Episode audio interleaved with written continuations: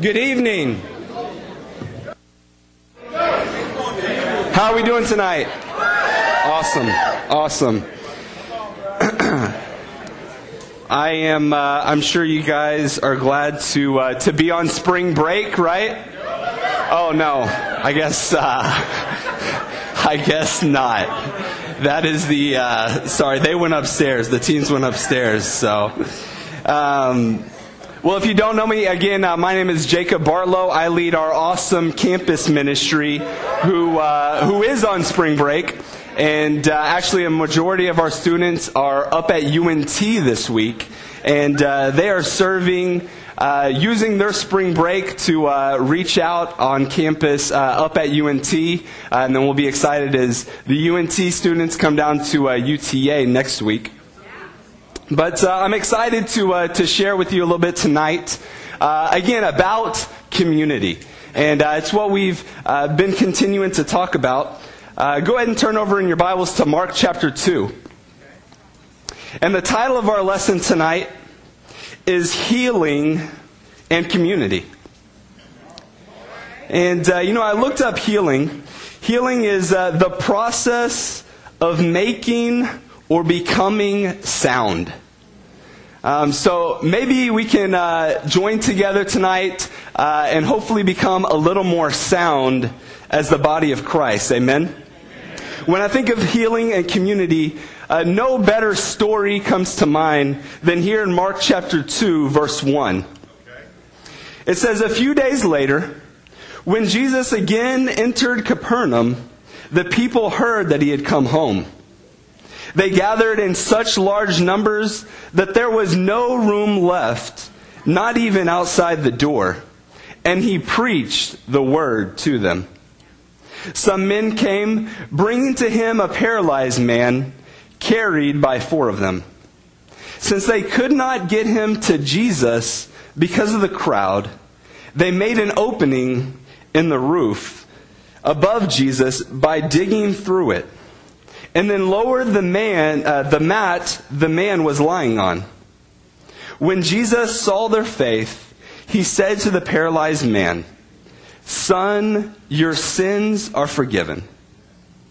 Now, some teachers of the law were sitting there, thinking to themselves, Why does this fellow talk like that?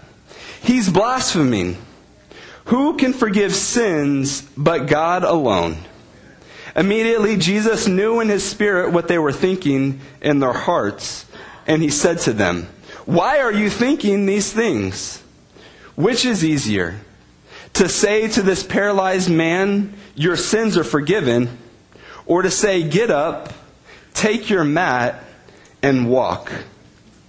But I want you to know that the Son of Man has authority on earth to forgive sins. Amen? He said to the man, I tell you, get up, take your mat, and go home. He got up, took his mat, and walked out in full view of all of them. This amazed everyone, and they praised God, saying, We have never seen anything like this. You know, every time I read this story, uh, I can't help but wonder who fixed the hole in the roof? Am I right? You know, I, uh, I used to, uh, to work in the roofing industry, uh, and if there's one thing I know, uh, people get upset about holes in their roof. Am I right? Absolutely. And, uh, you know, I'm not sure where the owner of the house was in this story. Uh, I'm not sure. Uh, maybe Jesus miraculously covered the hole back up. Um, but luckily, uh, that's not the important part of the story, right? The important part is that a man was paralyzed and he was healed. What I want to look at tonight uh, is what it took to get this man to Jesus. What it took to heal this man. And the first thing that was required to get him to Jesus was a heart of humility. You know, when I look at the paralyzed man, it's obvious that he had to be a man of great humility. He's in an extreme state of vulnerability. And, uh, you know, from the story, we're not sure whether he knew these uh, four men as friends or whether they were strangers to him. Either way, he was completely reliant and dependent on them. You know, I'm not sure where, but somewhere on the, uh, the road of Christianity, I think we've developed this idea that to be a good Christian, you should be able to stand firm on your own spiritually. And uh, I'm not sure about you, but I know for me, uh, I feel like the longer I've been a Christian, uh, the more I felt that I, I shouldn't need others in my life to help me grow spiritually. Um, maybe you can relate. Um, maybe, uh, maybe you felt that way as well. However, uh, this verse in Romans chapter 12, I think Paul helps us to see how prideful that mindset really is. In Romans chapter 12, in verse 3, he says, For, the, uh, For by the grace given me, I say to every one of you, do not think of yourself more highly than you ought, but rather think of yourself with sober judgment in accordance with the faith God has distributed to each of you. For just as each of us has one body with many members, and these members do not all have the same function, so in Christ, we, though many, form one body, and each member belongs to all the others. You know, do not think of yourself more highly than you ought, right? Don't be fooled into thinking you can stand on your own as a disciple. You know, that type of mindset is totally from Satan. Uh, it is totally from Satan, and it's meant to isolate us uh, and really paralyze us spiritually. No part of the body, uh, the scripture says, can function on its own. Um, every part needs each other. And a heart of humility and vulnerability is so crucial to bring healing in our lives. You know, when I think of, uh, you know, a vulnerable or a, uh, a state of being completely reliant on someone, uh, I think of being in the hospital. And uh, many of you can probably relate, having spent time in the hospital in the past.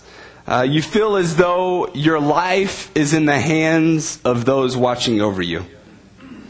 Not long after uh, Janelle and I got married, uh, a few years ago, we uh, I had to take her to get a procedure done. She had to uh, get an endoscopy on her uh, esophagus, and I take her early in the morning to the clinic, and uh, they take her back to do the procedure. Uh, afterwards, they take her to a uh, recovery room, and I go in. I'm, I'm waiting with her. And uh, she comes in. Uh, she's completely incoherent uh, from the anesthesia that they had given her. And, you know, she, she just, she can't function at all. And, of course, all I could think of was maybe trying to record a video or, or something of her.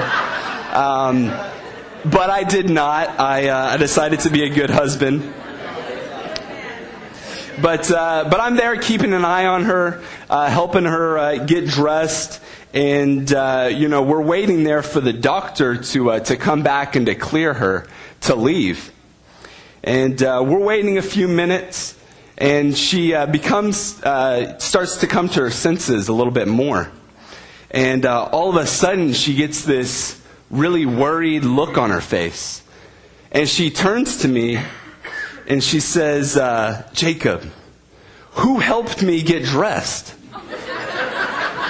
and uh, she completely uh, didn't even have a clue what was going on. And uh, I told her, okay, don't worry. Uh, I helped you get dressed. Uh, you're okay. Um, but, uh, you know, I look at that as a perfect example uh, of what it means to be completely reliant on others. You know, again, thinking about the story of this paralyzed man, I began to ask myself, what does it mean to be paralyzed spiritually? What does that really look like? Being paralyzed spiritually. You know, paralysis literally means an inability to move. So I have to ask, are you moving spiritually? Are you moving spiritually? You know, if you're not growing, if you're not moving forward in your walk with God, you are spiritually paralyzed. You know, you may say, well, hey, at least I'm not moving backwards, right? Um, but the problem is, you're not moving at all.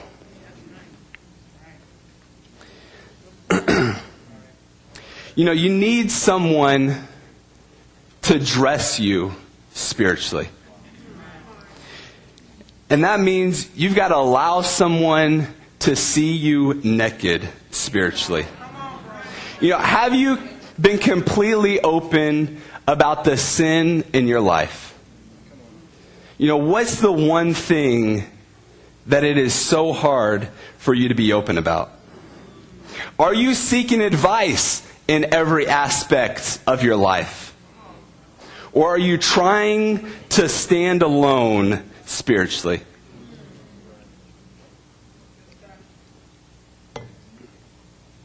You remember one time uh, someone told me if you want discipling in your life, you have to go after it. If you want discipling in your life, you got to ask for it. You've got to go after it. I really appreciate uh, Nikki Warnke. If you guys don't know Nikki, uh, she's an uh, awesome sister in our campus ministry. And, uh, you know, Nikki is persistent uh, in asking uh, Janelle to get time together with me and Janelle and her and Zach. And I've got to tell you, that is such a breath of fresh air. to have someone who is eager to get input in their lives. You know, are you eager for discipling, uh, or are you making people hunt you down? you know, Janelle and I were in a Bible talk in the uh, in the North region when we first got married, and uh, for our discipling group, uh, the men decided that each time we got together, a different guy would be on the hot seat, and uh, each time we got together uh, it was someone else's turn. And everyone else in the group would tell them one thing uh, they needed to work on. And uh, let me tell you, if I didn't have a heart of humility before, I certainly do now. Um, you know, everything was laid out on the table. Uh, we talked about, a issues with being late. Uh, we talked about weight issues with uh, guys in the group. Um, there were, uh, there were nothing uh, held back. Um, do you have those types of relationships in your life? Are you desperate for people to be involved in your life? I can certainly tell you the paralyzed man in this story was desperate. You know, oftentimes we don't ask for advice because we don't see how paralyzed we really are. You know, one scripture uh, in 1 Timothy chapter 1 that uh, my dad uh, often shares with me um, that uh, continually sticks with me. When I feel tempted to be self righteous, uh, feel like uh, I can stand on my own. And it's 1 Timothy chapter 1 verse 15 it says, "Here's a trustworthy saying that deserves full acceptance." Christ Jesus came into the world to save sinners, of whom I am the worst. You know, when you're humble enough to accept this statement, that you are the worst of sinners, uh, only then will, will true healing begin in your life. You know, a heart of humility is not the only thing that was needed for this man, though.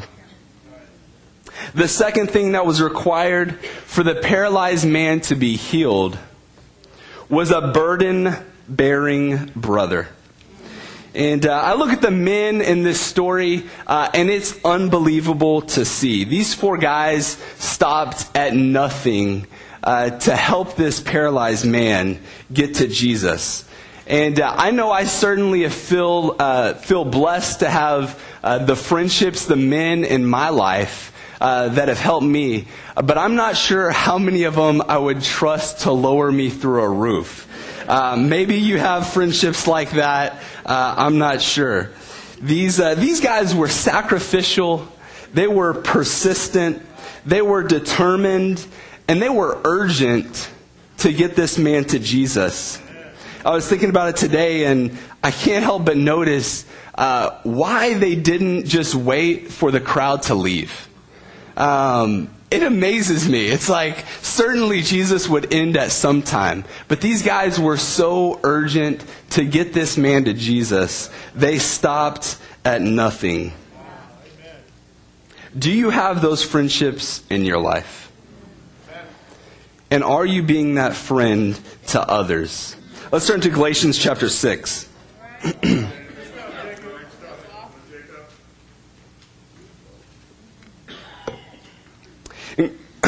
Galatians chapter 6, verse 1, it says, Brothers and sisters, if someone is caught in sin, you who live by the Spirit should restore that person gently. But watch yourselves, or you also may be tempted. Carry each other's burdens, and in this way you will fulfill the law of Christ. You know, no matter who you are, uh, you have a friend that needs Jesus. Right? No matter who you are, you have a friend that needs Jesus. And if you want your friends to remain faithful, uh, if you want to build God's kingdom, and if you want to see your friends and family come to Christ, you've got to be willing to carry their burdens. How many of you guys are uh, native born Texans? Amen. Amen. You know, for the rest of you guys, I'll let you in on a, on a secret.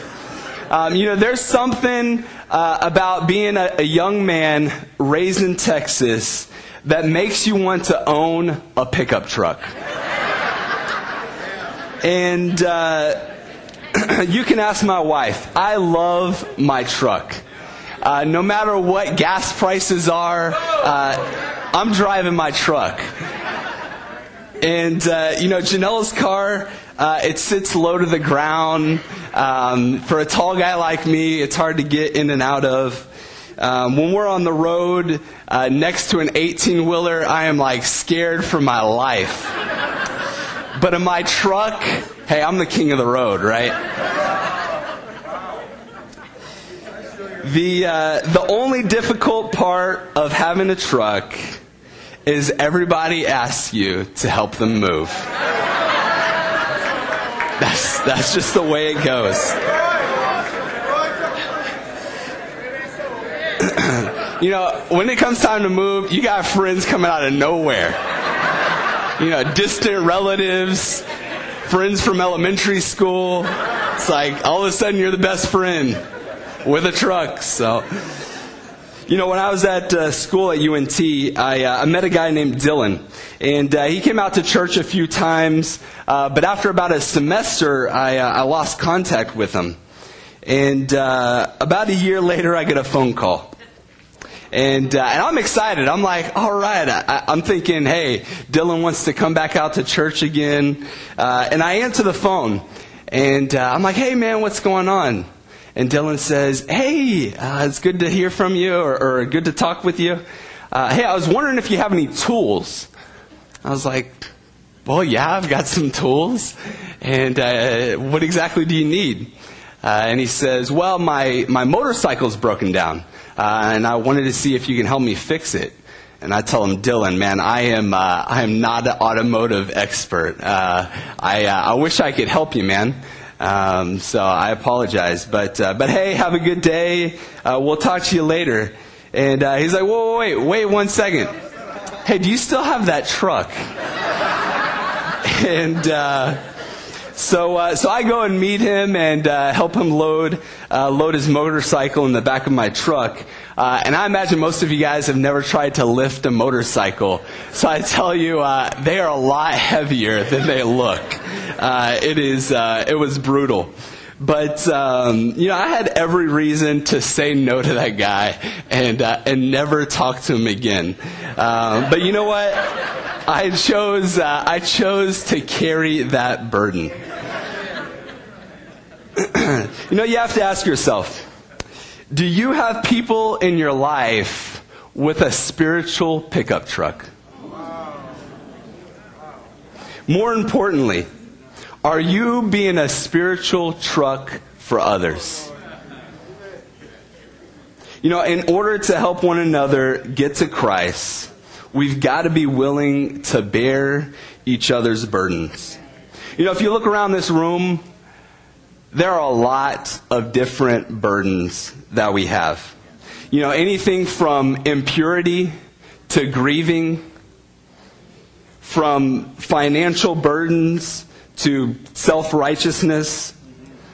you know, we talk about this idea of, uh, of carrying each other's burdens, but what does that really mean? What does that really look like? And what is required in carrying someone's burdens? Well, I think there are several things from these four men in the story that show us what it really means to carry each other's burdens. The first one is being available. You know, we don't know much background again uh, about what these guys had going on.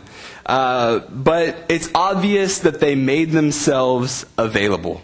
They were willing to drop what they were doing and take this man to Jesus.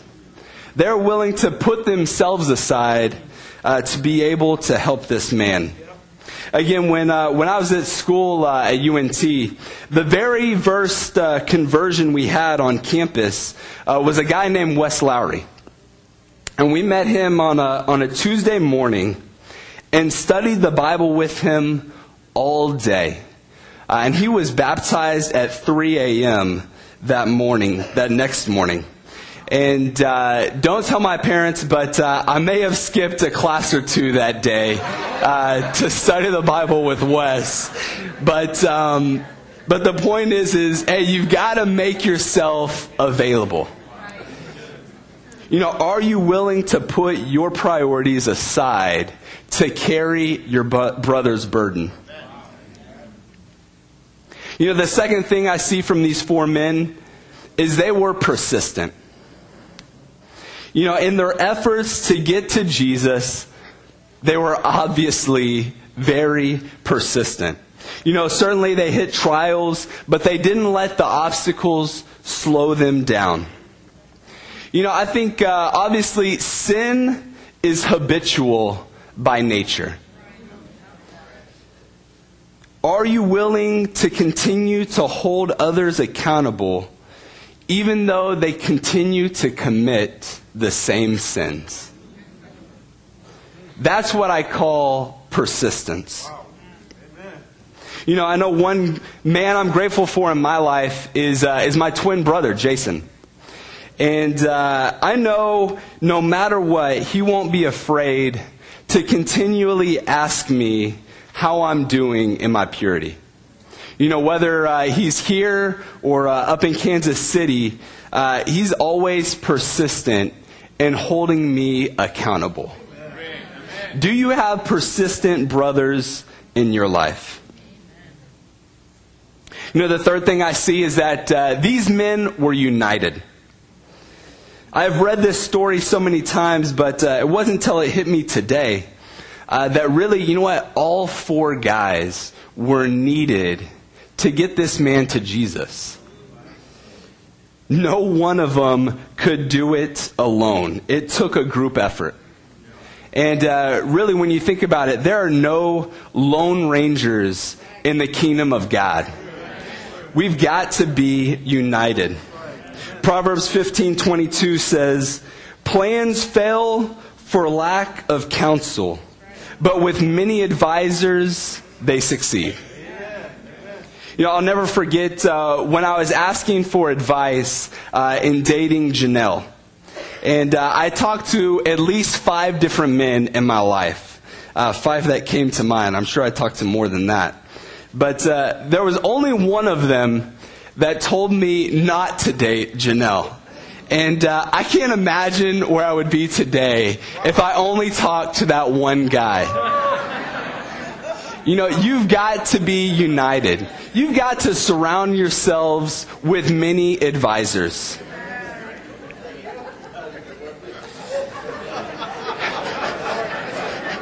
I didn't hear that, but okay.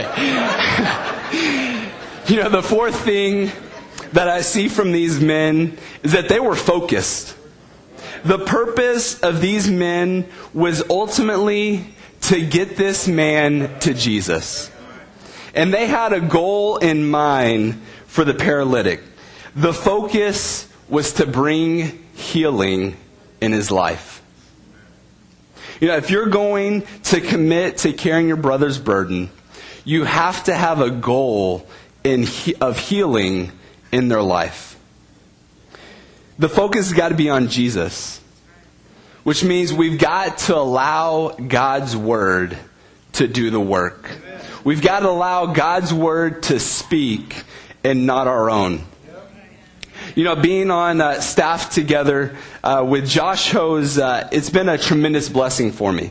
Um, you know, Josh is a man that is deeply rooted in God's Word.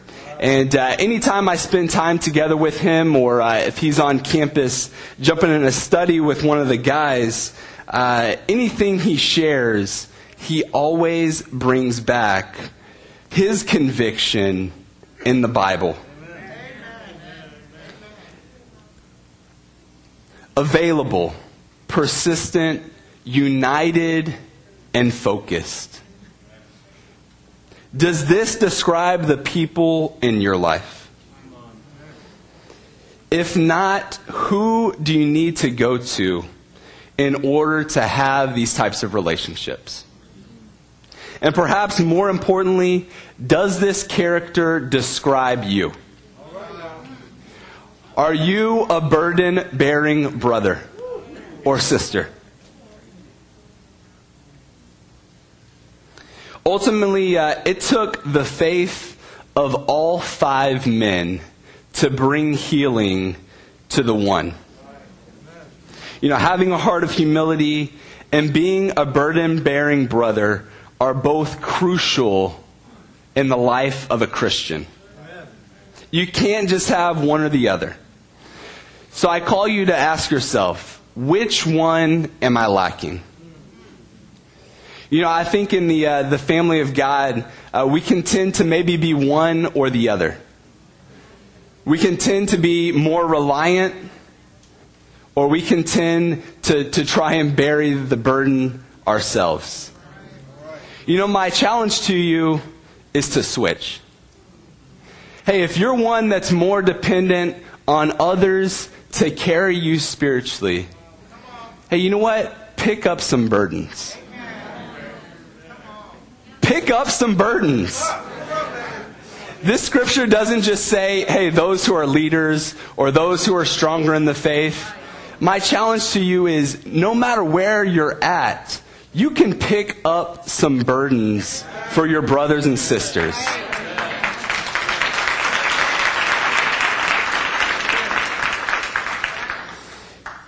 On the other hand, if you feel like you're overburdened with burdens, you know what? You've got to be more reliant on others. You know, I know this one definitely speaks to me. My wife's got to tell me, hey, you've got to say no sometimes. You've got to be willing to say no if you've got too much on your plate. Hey, you know what? That takes humility. To be able to say no. I need help, right? Brothers and sisters, I hope this has been encouraging to you. you know, let's focus on healing one another. Because as a community, we've got some hurts. We've obviously got some burdens. But you know what? I believe if we have hearts of humility and if we're willing to bear each other's burdens, we will bring healing to one another. Amen? Amen. Amen.